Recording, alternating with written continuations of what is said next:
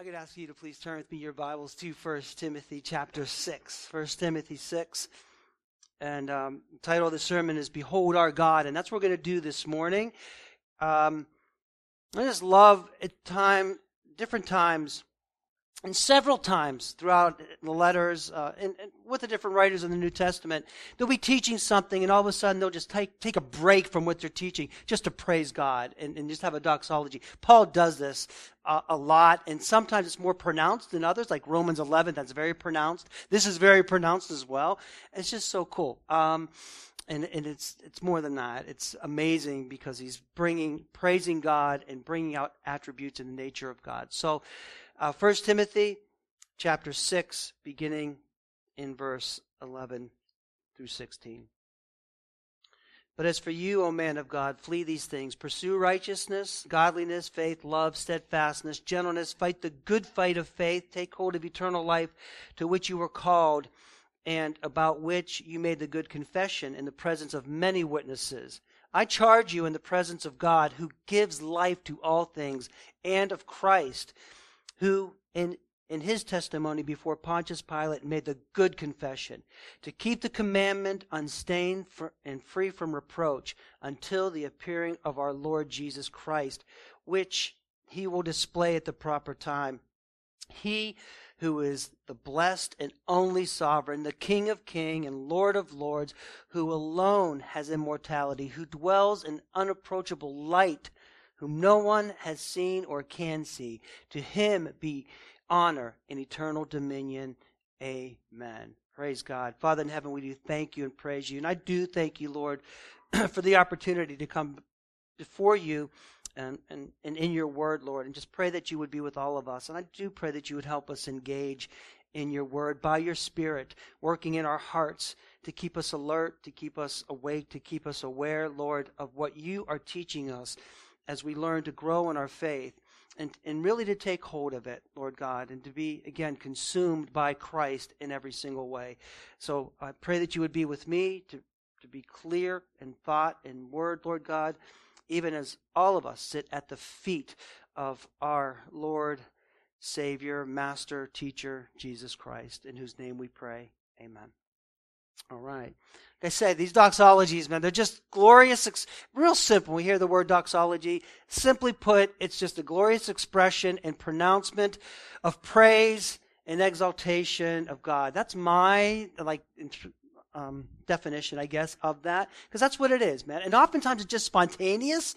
You know, it's like Paul realizing what he's saying, what he's speaking to, just the, the, the gravity of what he's speaking to almost interrupts, well, he does. He interrupts his instruction, or he just steps back and pauses from, from his teaching just to exalt God and just to praise God's name. Isn't that amazing? Look, man, you do that. We do that often, maybe in little ways. But even in our conversations, I met with several of you this week, and in almost every conversation, there was a point in time where you just stepped back and, and kind of just praised God for who he is, right? That's a, that's that's a doxology. That's what we do. So so you you know, someone who's explaining a situation, and like right in the middle of that, there was almost a pause, and she just said, God is so amazing, isn't he? I just love God's providence and how he worked this out in my life, right? So that's that's a doxology. That's a praise to God. He is so good, and we love the Lord for who he is and what he's done. What an amazing God we serve. Those are like doxologies. And then we get back to the conversation and start talking about well, what we were talking about. But it's just kind of this burst of praise to God and his goodness and, and to who he is. So Paul has been given instructions to Timothy, and he's teaching him, and he's telling him, look, Timothy, I'm charging you in this way. I'm telling you that you need to flee from temptation to sin. You know, just get yourself out of that situation. Remove yourself from that. And in turn, pursue righteousness and those things that we ought to be pursuing as Christians. Run to Christ, as, as it were. Um, fight the good fight of faith, right? You fight that good fight. Don't give in. Don't give up. Don't be given over. But you stay faithful to Christ. Take hold of eternal life, Timothy. Embrace, embrace it. Embrace your faith. Engage in your faith. Use your gifts and talents. Don't hide in the corner. Be active for Christ and, and do what he's made you to do and be who you're called to be in Christ. Don't waste it, man. Don't waste that which he's given to us. And then he said, keep the commandment. See, it's like just building up one thing after another. Do this, Timothy. Do this. Do. Keep the commandment, which essentially, when it all comes down to it, it's the word of God. You keep that unstained. We talked about that last week. Keep it free from reproach. Don't let anybody say anything bad about it because of what you say about the word of God. You keep that free from reproach, right? And you do all of this. How long? Until Christ returns. And we talked about that beautiful legacy that we have. We just pass on the faith one generation to the next, to the next. And this is our time, beloved. This is our time to be faithful with the word of God and to be true. Don't, don't let that pass by. Don't, don't squander that. Don't waste that, because we're doing it until Christ returns. And Paul, kind of realizing what he's saying at this time, almost steps back and just um, gives a burst of praise and just basks in the glory of God, doesn't he? He says, you know, when Christ is, is, is displayed at the proper time, who is the blessed and only sovereign, King of kings and Lord of lords, who alone has immortality, who dwells in unapproachable light, whom no one has ever seen or can see. To him be, um, to him be honor and eternal dominion. Amen. And then he goes right back into the teaching, and we'll talk about that next week. But, but you see that, man? We have, sometimes we just have to praise him. We just have to stop and glorify God, because he is our God. And it's not, this is, they're not mere superlatives. I mean, just kind of complimenting God in that way. But these are descriptions, and you need to understand that. They're attributes that speak to the very nature and being of God. And so they're instructive for us in that way, because this is the truth. This is who God is, opposed to all the other false gods, other false systems. We have the truth, and it's just an exclamation of that. And the, and the attributes of God. So it tells us about, they tell us about the nature of God, which should give you confidence in him. This is our God. This is the one who loves us. This is the one who we serve. And he is the true and living God. That's a good place to be, right, as Christians, because we have the truth. We're in the truth because he is the truth. So it gives us confidence.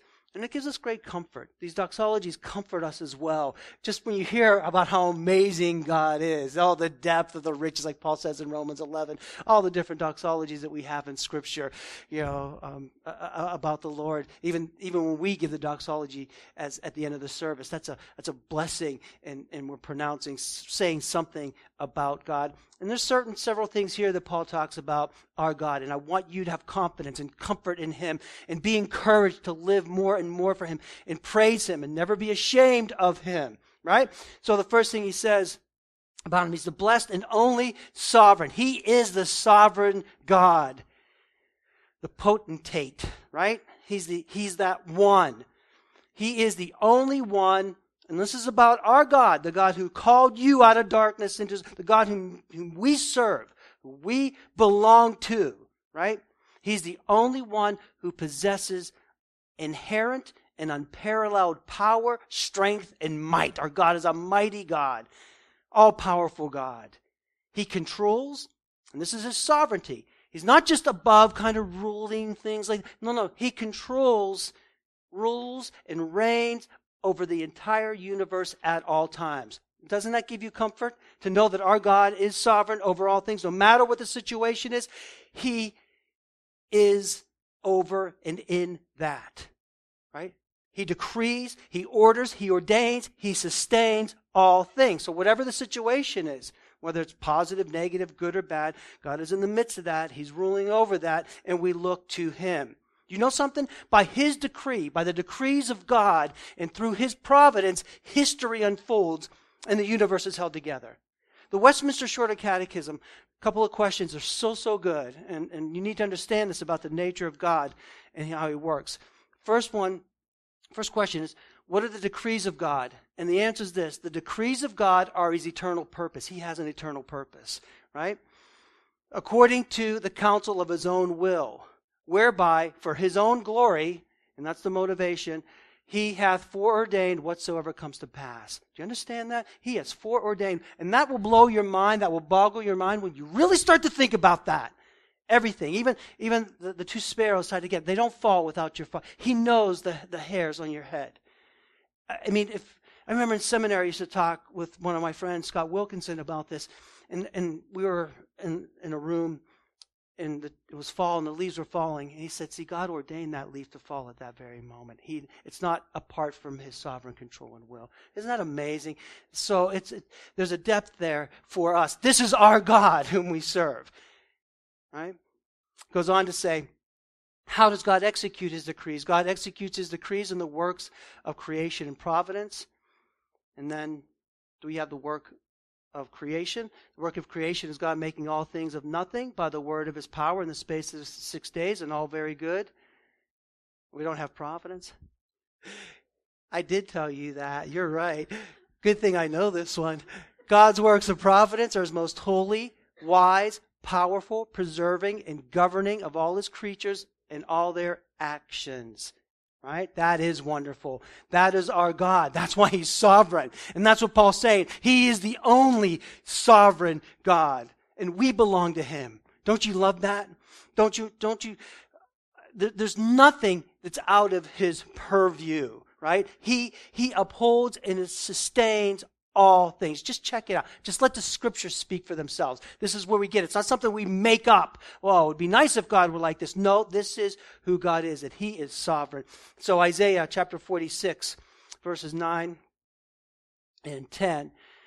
Remember the former things of old, for I am God, there is no other. I am God, and there's none like me, declaring the end from the beginning, and from ancient times things not yet done, saying, my counsel shall stand, and I will accomplish all my purposes. You can see the, the answer to the catechism question in these verses as well. Isaiah fourteen, twenty-four and twenty-seven, the Lord of hosts has sworn, as I have planned, so it shall be, and as I have purposed, so it shall stand. That's our God. Now, we can go on all day, day. I just have to give you a few more, but this could be an entire sermon in and of itself. We just don't have time to do that. Um, in, in Psalm one oh three, nineteen, the Lord has established his throne. There's that sovereignty. He's the king over all in the heavens, and his kingdom rules over all. Right? Daniel chapter two, verse twenty-one, or Second Chronicles twenty-six, and he said, O Lord, God of our fathers, You are, are you not God in heaven? You rule over all the kingdoms of the nations. In your hand are power and might, so that none is able to withstand you. That is our God. That's what Paul's shouting out to. Just he is oh, the sovereign one. Um, Daniel chapter two, yeah, Daniel two twenty one. He changes times and seasons. He removes kings and sets up kings. He gives wisdom to the wise and knowledge to those who have understanding. That's sovereignty. That's our God. Some people don't like that because it's too constraining, and we're such rebels that we don't want to be under God's sovereignty. Right? We want to be that, that king. We want to be the sovereign one. No, no, no, no.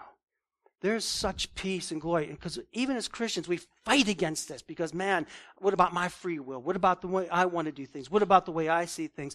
When you submit to his sovereignty and you place yourself under that, that's where great comfort comes, and that's where great peace comes, that peace that passes all understanding. When you know that he is sovereign God over you in your life and over all things.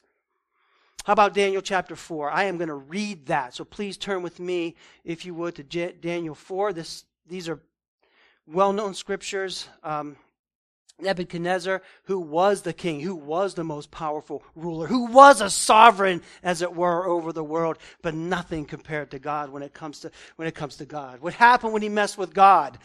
He went a little crazy, didn't he? He started eating grass like a cow because he, yeah, you can read the story for yourself. But when God gave him back his mind, what did Nebuchadnezzar do? Did he continue to shake his fist at God and say, I'm the son? Listen to Nebuchadnezzar's um, reaction. At the end of these days, this is, I'm sorry, ver- chapter four, beginning in verse thirty-four. At the end of these days, I, Nebuchadnezzar, lifted my eyes to heaven. Now remember, this is a pagan ruler, king, pagan. I lifted my eyes to heaven, and my reason returned to me, and I blessed the Most High, and I praised and I honored him who lives forever. That's wonderful theology. That guy right now is better theology than so many professing Christians today. For his dominion is an everlasting dominion, and his kingdom endures from generation to generation. All the inhabitants of the earth are accounted as nothing. And he does according to his will among the hosts of heaven and among the inhabitants of the earth. And no one can stay his hand or say to him, "What have you done?" God is sovereign. So Paul says, our God is sovereign God. Amen? Praise God. This is the God we serve. This is our God. There are a lot of false deities, pagan gods, little demigods who set themselves up and serve almost as sovereigns themselves, right? Mostly these sovereigns are projections of what they want to be, and they do borrow from the Christian worldview because they have to, to a degree, but they are powerless before God.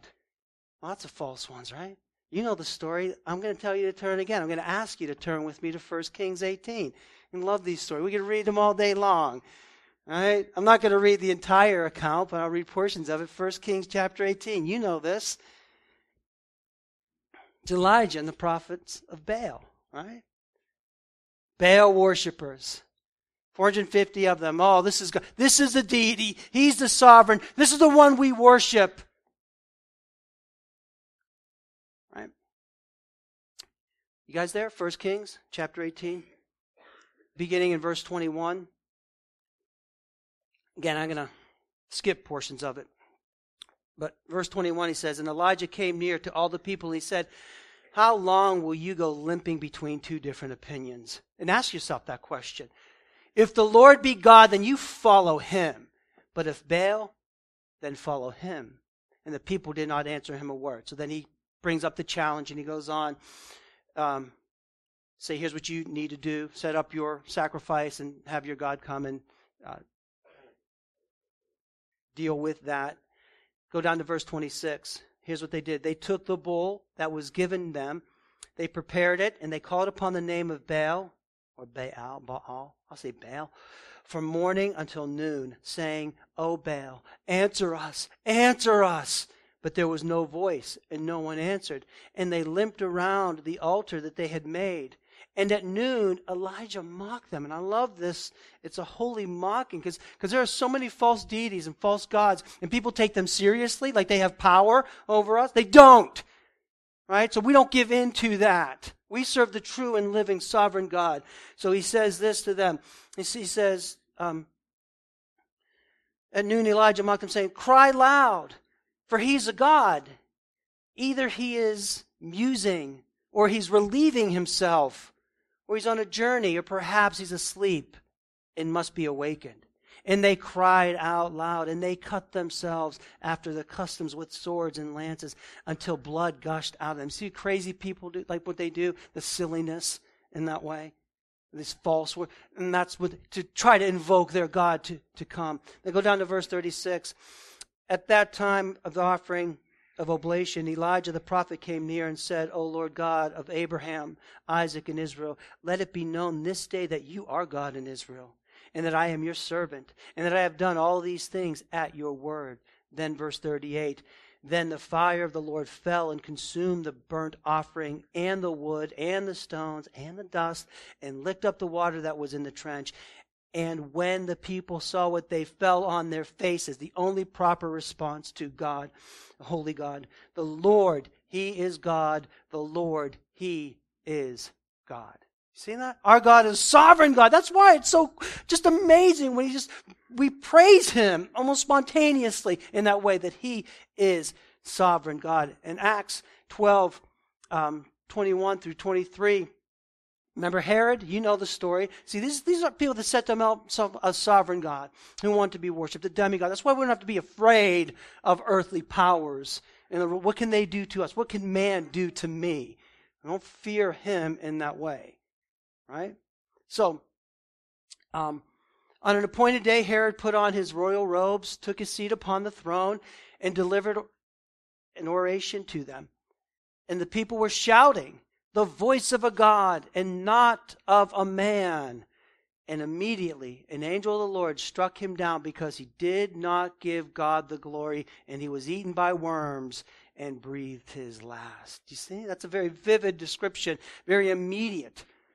But that is the fate of all those who look to another and not to our sovereign God. He's a sovereign God, isn't he? Amen. Praise God. That is our God. That's why there should be reverence on your part. That's why we should, should be a depth and just an awe and amazement that we belong to him. And he is our, this is the God, the only God. And we serve him because he loves us. Amen. What a privilege. Then he goes on, another descriptor, King of Kings and Lord of Lords, right? That has to do with authority, especially. It's related to sovereignty, but also to authority. All authority belongs to him. He's the source of authority. It comes from him. Everything else is derived. Everything else is derivative, right? It's based on his na- nature and on his character. Jesus said, all authority has been given to me in heaven and on earth. Man sets himself up so often with the God-given authority, the authority that God gave him, but abuses it and uses it and is corrupted by it and corrupts other by, others by it and oppresses those by it. So many in authority in little ways and in big ways abuse it in that way, not realizing that they are all under his authority. So even Romans thirteen one, even with governments, guys, look, let every person be subject to governing authorities. Why? For there is no authority except from God, and those that exist have been instituted by God. See, the government is a servant of Almighty God, and they will answer to him. They are to serve the people righteously. That's, that's the standard. It doesn't matter where you're at and what part of the world you live in. Oh, that's just the government there. No, they're still subject to God. He has put them in place. And a lot of these tyrants may have their day. There are people having their day right now that are in positions of authority. But you know what the word says? You know what the Lord tell, the Lord is saying? Psalm two, verses four and five, to all those who are in power and, and think that they're advancing their cause, using whatever oppression and means that they want, he who sits in heaven laughs. The Lord holds them in derision. Then he will speak to them in his wrath and terrify them in his fury. Right? They may have their day, but they will answer to him. Go ahead. Go ask Pharaoh. Go ask Nebuchadnezzar. Go ask Pilate. Remember when Pilate said, don't you know I have the authority? Your life is in my hand. What did Jesus say to him? Bloodied, bruised, and battered. You have no authority except that which has been given to you. That's it. What did Pilate do? He kept his mouth. He knew. Ask the guards who came to arrest Jesus. Remember John eighteen? When all the guards came with their with their clubs and their swords, and there's Jesus standing there, and they and they asked for him. In John eighteen six, he said, "Who, where's this Jesus?" When Jesus said to them, "I am he," what happened to those guards? This is authority. Those guards, they couldn't help it. They drew back and they fell on their faces. They didn't just like bow quickly and get up. They literally fell on their faces and worship God. That's authority. And that's the authority that we're under in Jesus Christ. You know that? You get, that's why these doxologies are amazing, because they speak to the nature of our God who loves us. And we get to live in that glory. And that's why we glorify him as well. All right? Step back. It, just, it gives you chills. And it makes you wonder why he chose us. All earthly authority is derivative. All those in authority will give an account to God. And listen, I want you to check this out. You, we also have authority in Christ. This is where our authority as Christians come from. We do speak the truth to corruption and to power because we have the truth. Our authority as believers comes from Almighty God. And there are times that we need to say no to those in authority. Right? Remember in Acts? Ah, no, no, no, don't teach in his name anymore. Okay, we won't because you're the authorities. Is that how it went? No, I don't think so. No, I don't think so. He said that it's up to you to decide, are we going to serve God or man? But we can't stop teaching about Jesus Christ. We're not going to do that. Right? That's the authority. That's the authority that, that we have in Christ. It's not because we're self-righteous. It's not because we're arrogant. It's not because we're revolutionaries, because we're not revolutionaries. Revolutionaries despise authority, disrespect authority, reject authority, destroy authority to build our own. That's revolutionaries. We are followers of Christ. We're simply holding the line on truth, which all authority is subject to. You understand that? That's why you could be brave as a Christian. That's why you could say no when Scripture's being violated. And when they say, oh, it's okay to murder babies in the womb. No, it's not. Right? I don't care who you are. And we have men, and I'm not going to put Aaron on the spot, but I am, because that man met with our representatives a few months ago, and he told that representative, the conservative representative, that you are under the power of God, and you're under the authority of God, and you must act accordingly. And that representative started hemming and hawing and walking away.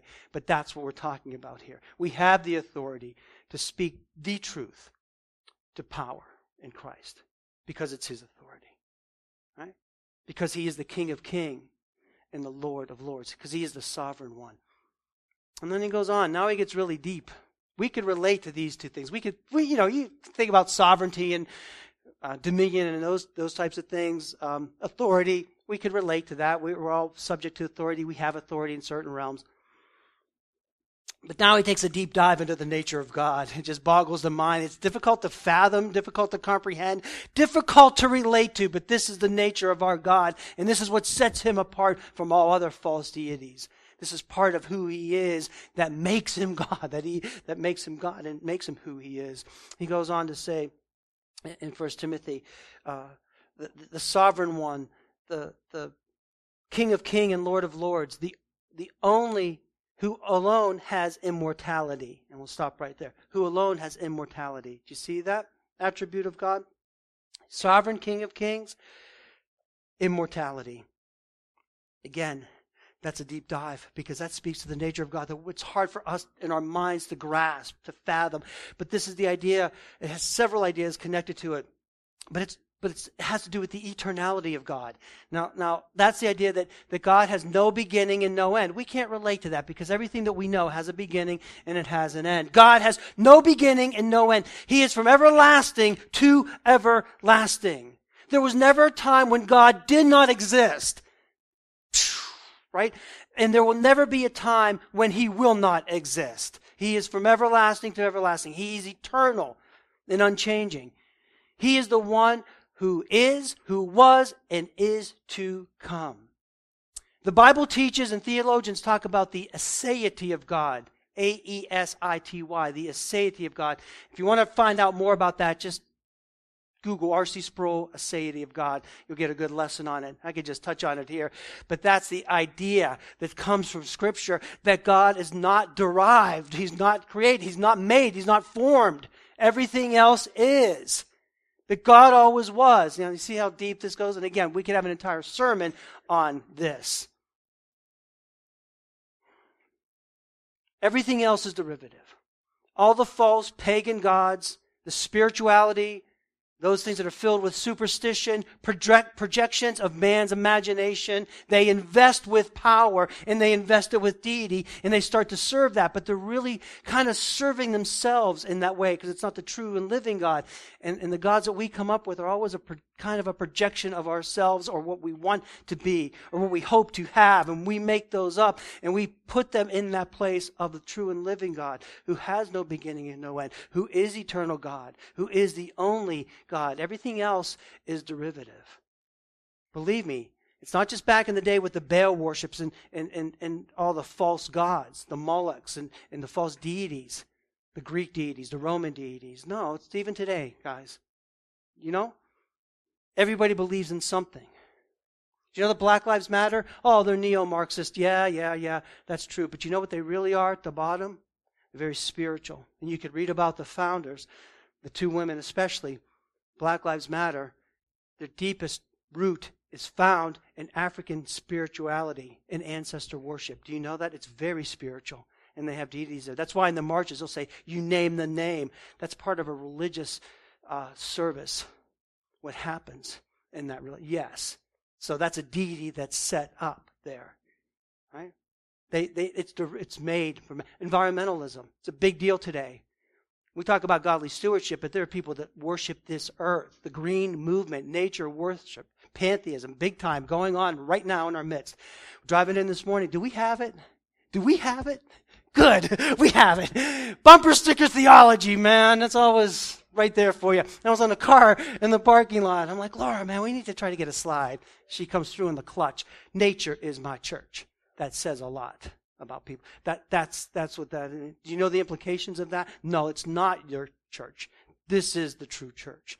With God over it. So it's nature worship. People worship science, and, and this is the deity that uncaused. It's just there. That's atheism's God. And I'm talking about empirical, real science. That's fine.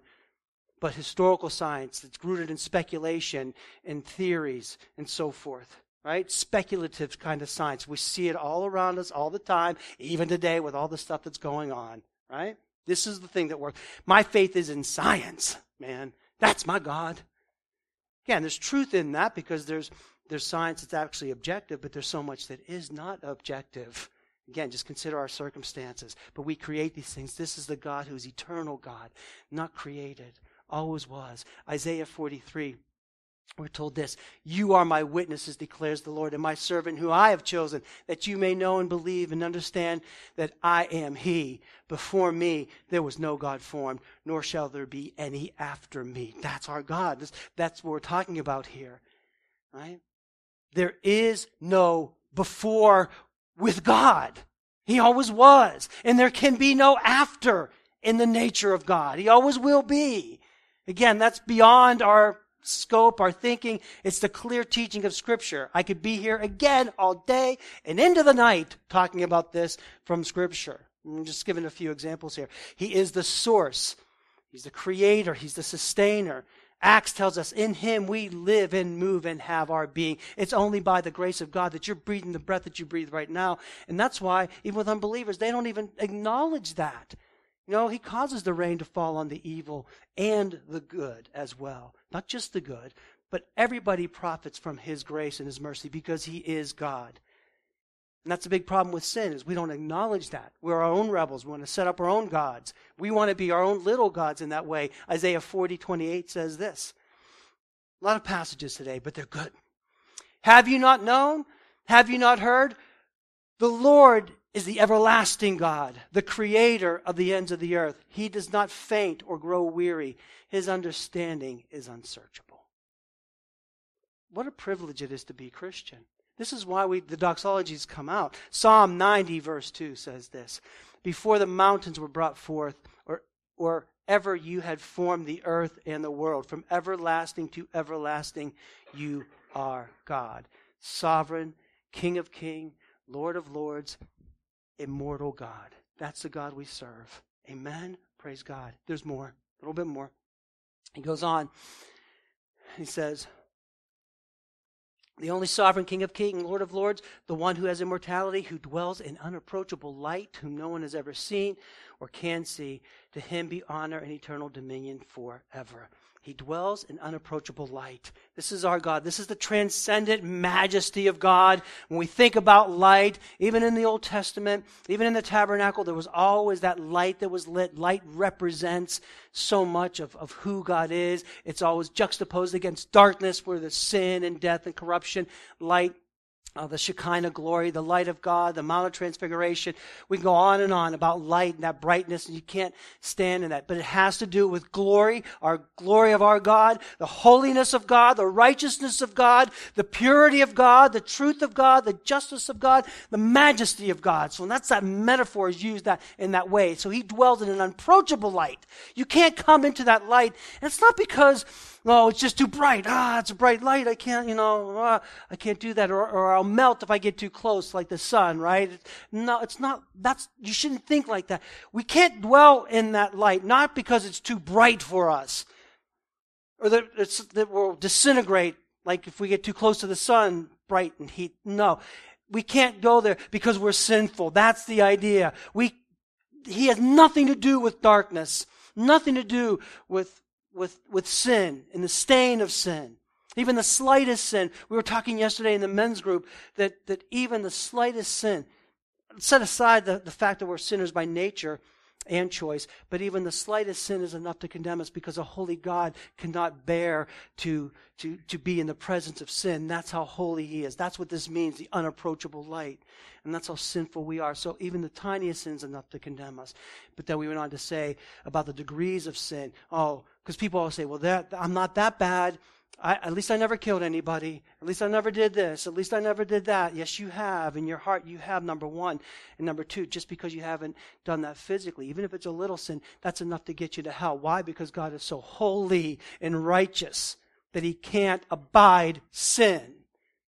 Something has to be done for us, right? It's because we can't stand in the presence of a holy God. We can't stand in the presence of a holy God without being consumed because of his justice, righteousness, and holiness. I don't know, man. Like, even in a human way, sometimes when we're, like, if you, if you were to meet somebody who, I can't really think of anybody these days. There's no shining examples of somebody. I was going to say royalty, or, you know, president, or somebody of great stature, or somebody you really admire would, would come into the room. Like, you know, you, you almost feel like humbled by that. And wow, I'm not worthy to, to be in this person's presence because of their position, their place, their, you know, maybe their character, right? You know what I mean? We, we would be in awe. It might be a, a movie star, a singer, or something for you, a sports person, right? Wow, that guy's here? Really? It's you in the flag? And we, we kind of, you know, we kind of pay a little bit of homage to, or, or reverence of, you know what I'm saying, in that way. Can you imagine standing in the presence of God as a sinner in that way? You can never approach him. You're going to fall down like those guards. You're going to be like the centurion after after uh, Christ was crucified. Surely he was the Son of God, because we know that he is. And people will answer to him in, in that way. So even in the presence of greatness, there's awe, respect, humility. Imagine being in the presence of God, knowing that you're the sinner that you are. I'm not worthy to sin, right? Even right now, we know that we're covered in the, but if the Lord, if you're staying in his presence, what are you going to say? I'm worthy. I'm good. Hmm. No. I don't deserve this.